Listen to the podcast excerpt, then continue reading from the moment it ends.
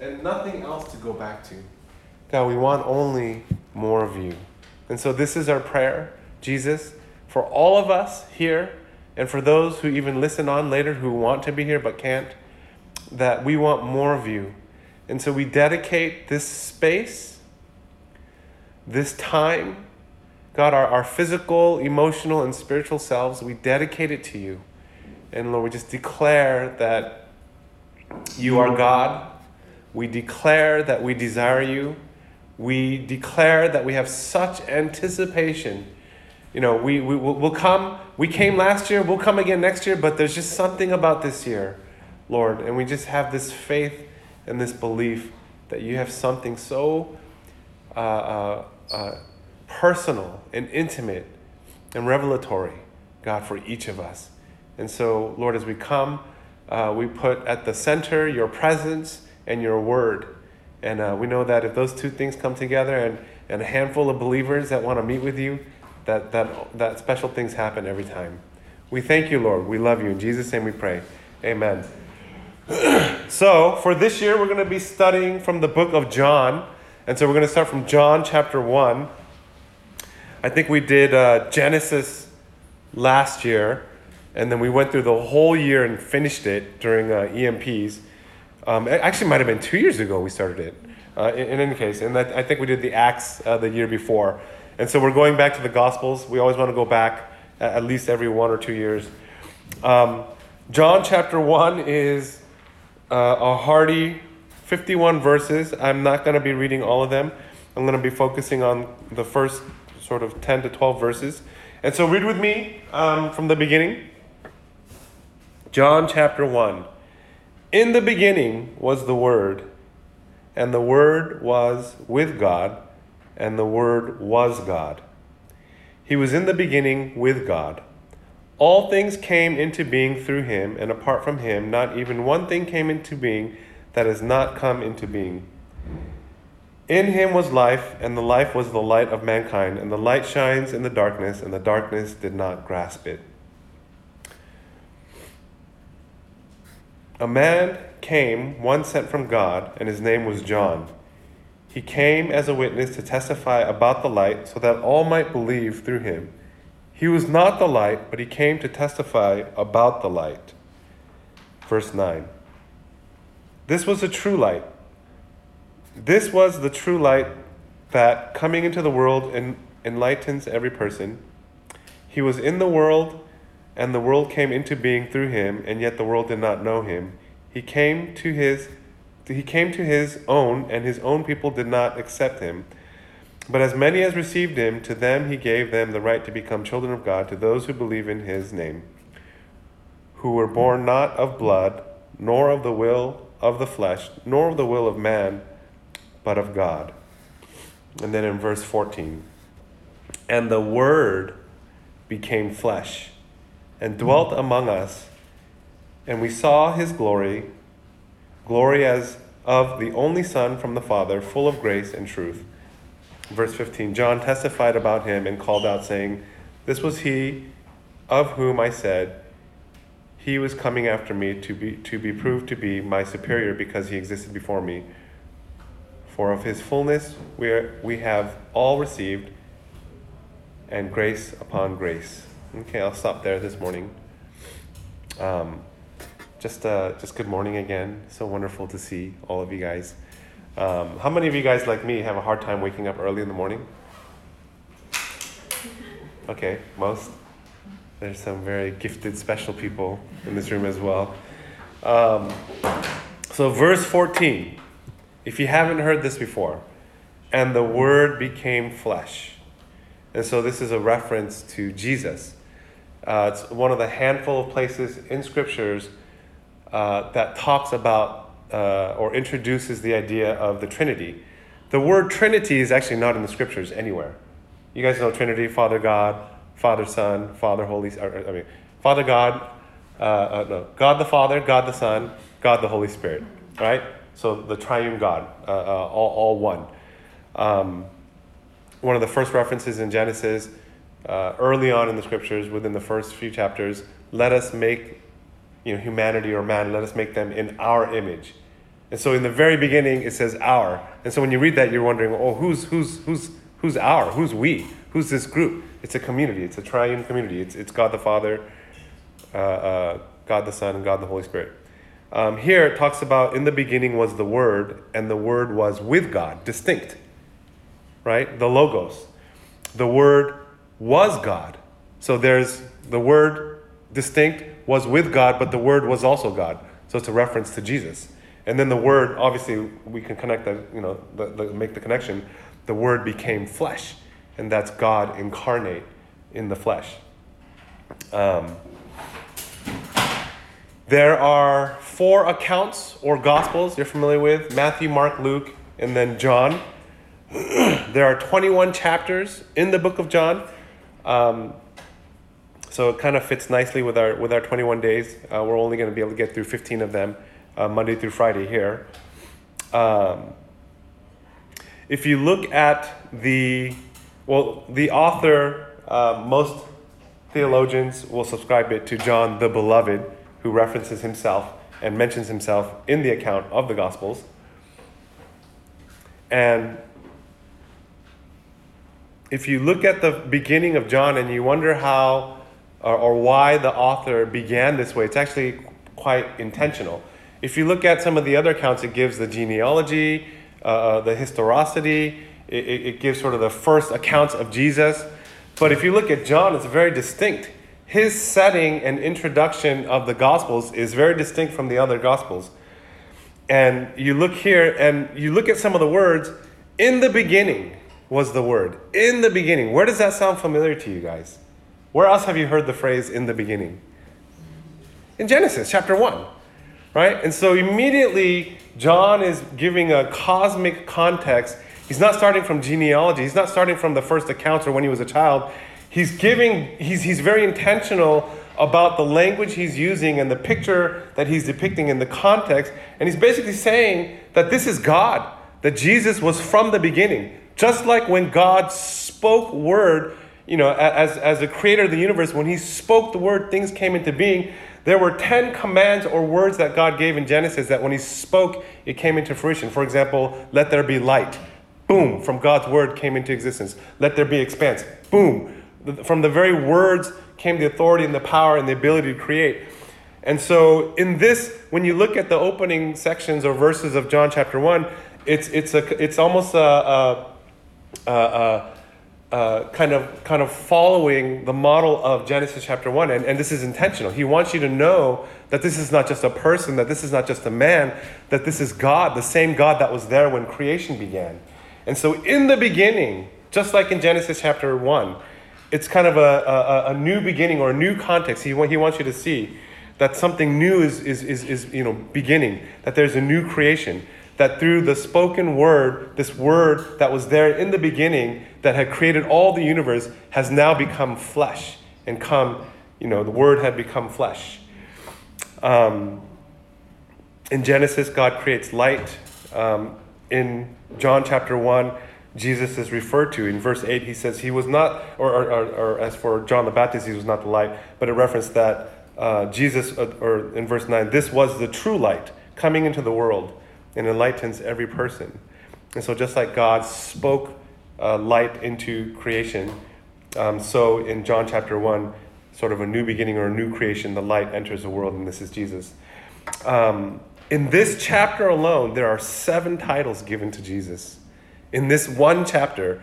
and so someone says he's the Messiah. You know, one disciple says you're the, you're the rabbi. One says you're, you're, you're, you're the one, you're the light. Um, and so there are seven titles given. And so it's very clear where John is starting off. He wants to introduce, he wants to show you who this is. The full extent of all 21 chapters, he has a singular goal for the audience who is listening to this message that Jesus is God, that Jesus is the Messiah. He starts it from the beginning and then he ends it in the end. And, and, and this is his clear message God is doing a new thing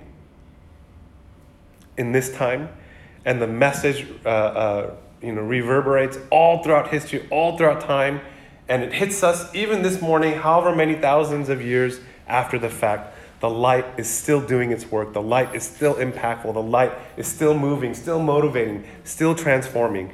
And we are here this morning. Um, it's interesting, uh, just a, a, couple things I want to highlight this morning. Um, you know, many a men or women come and uh, spectacular witnesses, you know, gifted speakers. I, I, don't know why, but I was just thinking about this even the other day.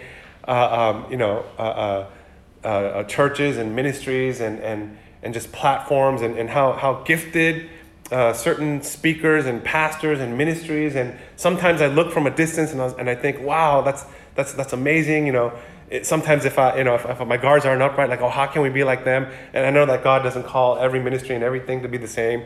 You know, we have to be faithful, we, you know, uh, truthful to the things that God gives us.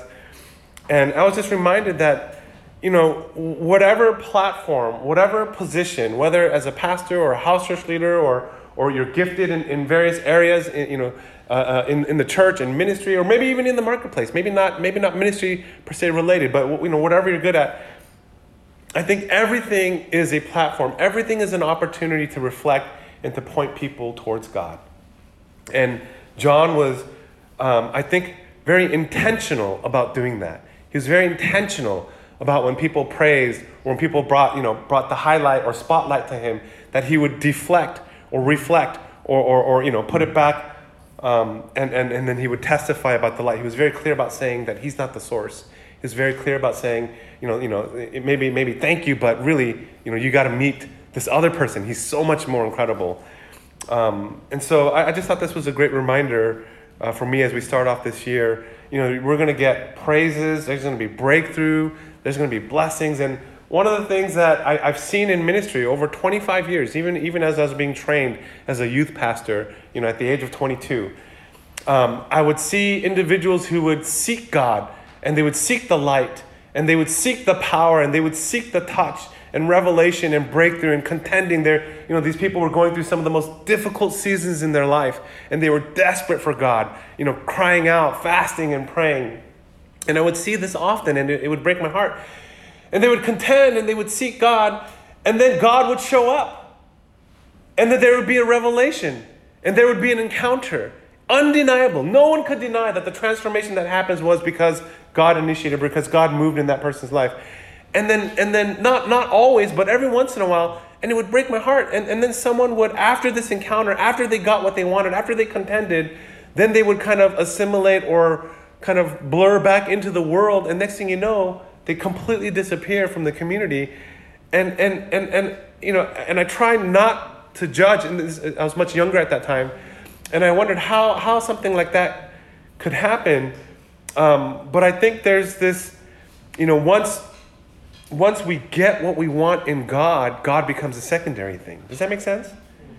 You know, you have to be careful on day one, as you fast and contend, the worst thing in some ways that could happen is that you seek God for the things He can give and then He gives it and then you walk away. That, that actually would be a bad thing. It would actually be better if He didn't release to you or, or the gift or the thing that you were contending for, so that in some ways you would just continue to seek after Him. Does that, does that make sense?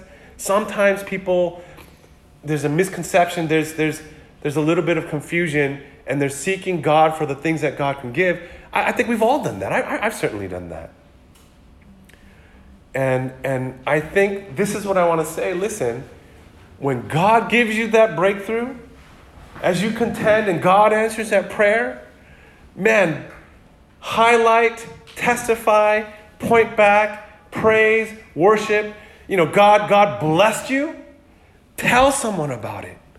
Right? That's one of the things I've learned, you know, over many years is that when, when a blessing comes, and it's good, I have to tell somebody about it. There's a little bit of like, uh, I, you know, I don't want to boast or you know, I'm a little bit shy. But if I know that God is the one that released it beyond a shadow of a doubt, I must attest, I must give glory, I must testify. And so, so that's one of the things that I hope that we can keep in mind that anything good that happens is from God, and we must give glory back to God. We must testify. We must always point back to Jesus uh, in all things. Um, it goes on in verse 12 and 13. Um, but as many as received him, to them he gave the right to become children of God, to those who believe in his name, and this is fascinating, who were born not of blood, nor of the will of the flesh, nor of the will of man, but of God. And um, this is an introduction that it's not by title or by deed, uh, or, or because you're of, of, Jewish heritage, or because you grew up in the church. Um, anyone who believes, uh, you know, it's, it's difficult if you grew up in the church, if your parents were believers, and you grew up since a young age. Um, it's difficult to kind of break out of this church culture or church mentality. You know, this, this, uh, uh, you know, we have a, our own language in the church, even. You know, certain things we say uh, um, that most people, when they come in and they hear, you know, certain phrases that we use. Um, what's, what's a common one for dating? Uh, like, guard your heart, right? Uh, like, what does that mean? Like, if you're not a believer and you came for the first time, what, like, like, how, like, you know, uh, um, you know, we say it all the time, but by the blood, by the blood of Jesus, we say that all the time, and we, we understand exactly what it means. But then someone else who comes in, like, there's a lot of language we use. Uh, um, there's a there's a reason, a season for all things. I, mean, some of these things make make sense even in the context of the world. Um, but it's clear here that every person that comes and hears the gospel, when you hear the message of the cross and of Jesus, you have an opportunity in that place and in that moment to accept and make that decision. And there's no barriers. Um, I think coming up to this point in history and in the Gospels, uh, that a lot of the people outside of the Jewish uh, community thought that you had to be literally a, a, a Jew or had to literally convert your whole lifestyle and all your belief systems to come into uh, this belief um, culturally, uh, as Gentiles would come into the community, there were certain things about them that would hinder them in their relationship and walk with God that certainly had to be addressed and cut out of their lives. Um, but there was still a distinctiveness uh, of a person, um, and we'll, maybe we can get more into that later. Um, and so let's let's stop with that this morning. Let's bow our heads. This morning, uh, a few key words I wanted us just to kind of meditate on. Uh, in the beginning was the Word. The Word was with God, and the Word was God. And then in verse 14, the Word became flesh. And so it's a beautiful uh, uh sort of uh, picture reflecting Genesis chapter 1. And in the beginning, God created you know, the expanses. In the beginning, God said, Let there be light. And now, however many generations and, and years and, and time had passed, and now the true light of the world has entered into the world, and the Word became flesh. And John was very intentional about showing that God was doing something new. He wanted, he wanted to put it in a cosmic backdrop context from the beginning. We all know this as growing up, we know the stories, the, the creation accounts, that God was doing something new. That a light, that the light of the world, of the universe, of all creation, was coming into the world. So God is doing something new. In this time, when the Messiah came, many people missed it. God was doing something new. I want to encourage you and challenge you to believe that God is beginning something today. That God is beginning something new in 2022. That God is beginning something new in your life. That God is beginning to do something in your community, in your life, in your relationships. Do you perceive it? Are we spiritually fit are we spiritually in a place where we can be sensitive and perceive the move of God? Are we so, you, you know, comfortable, you know, one of two ways. Comfortable in the way things are that when God speaks, you know, can't really interrupt. are we also too comfortable spiritually? Like we have all the verbiage, we have all the routine down. We, we, I've been doing this for 20 years. So comfortable that God can't do something new. And so this morning, I want to challenge you and invite you to pray to God this morning and say, Lord, what is it that you're doing, that you're beginning in my life today? Lord, I want to be sensitive. I want to perceive it. Lord, I humble myself. I know the things I want to do, but God, what are the things that you're doing in my life? Right? That takes an incredible amount of humility. The most mature believer for 20 years, leaders in ministry, gifted in various, to come before God on, a, on January 3rd, you know, on a 7 a.m. in the morning and say, God, I, I, I'm going to just leave all these things behind and say, and God, what is it that you're doing? I know what I kind of sense. I know what I, where, but God, what is it that you're doing? What are you beginning? And to humbly pray that prayer and to begin to ask that question and to explore in that way. And then by doing so, giving God an opportunity to then speak to you in a way maybe He's been wanting to speak to you in some time. So let's come before the Lord this morning and meditate on that. I mean, as crazy and amazing as it would have been for you to be there in the very beginning of Genesis chapter 1 when God said, Let there be light, and to witness that, and I hope one day we get to see that on some big, you know, uh, a heavenly projector. But then again, to see the light of the world come into flesh, incarnate just uh, just incredible. And so, um, just take a few moments, and then we're going to respond.